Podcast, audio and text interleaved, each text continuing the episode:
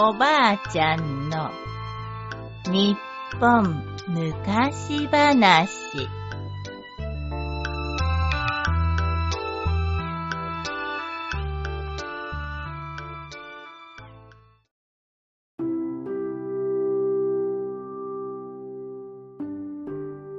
一袋の米。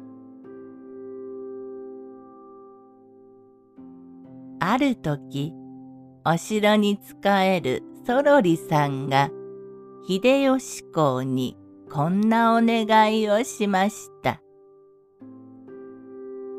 私の町は貧しい人が多く、みんな毎日食べるものに困っています。そこで殿様のお情けをもちまして、紙袋一杯ほどの米を分けてやりたいと思います。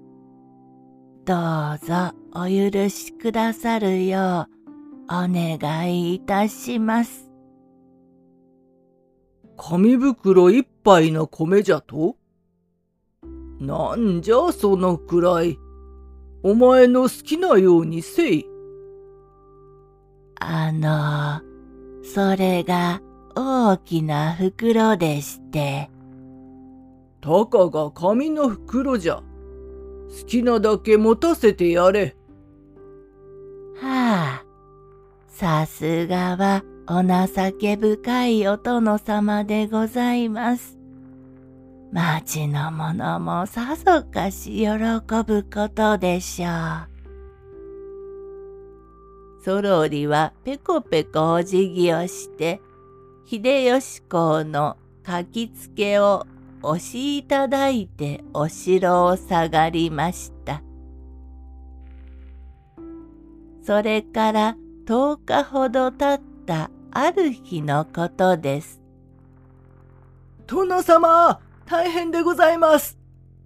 と、家来が秀吉公のところへ駆けつけてきました。いかがいたした？ちょっと、それが、口では説明しにくいので、見てください。あれです。家来が指さす方を見ると、秀吉公の米蔵の中の一つに、それは大きな紙の袋がすっぽりかぶさっています。そして大勢の町人が米蔵からどんどんお米を運び出しているのです。驚いた役人が止めようとすると、そろりが殿様の書きつけを見せて、役人を下がらせます。殿、通りです。分ですと、かなりたくさんの米が出ていってしまいます。ここは何とかしないと、大変なことになります。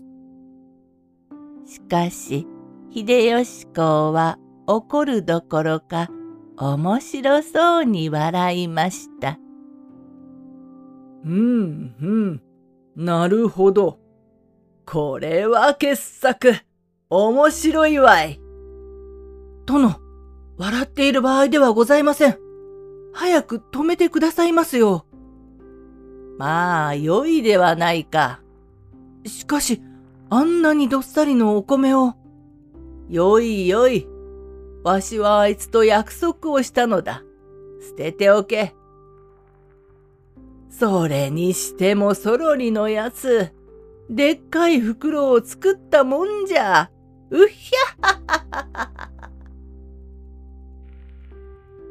次の朝、そろりがお城にやってきました。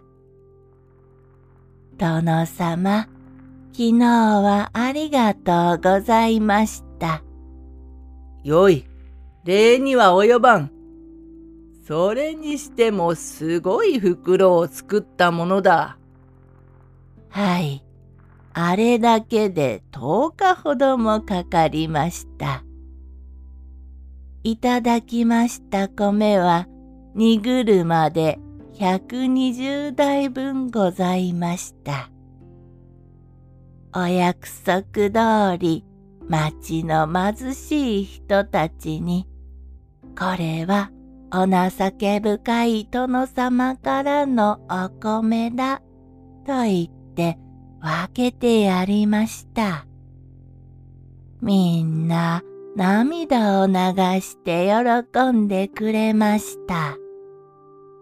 殿様、そろりからもお礼申し上げます。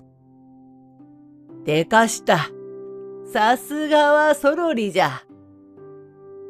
じゃが、今回だけで勘弁してくれよ。うひゃははは。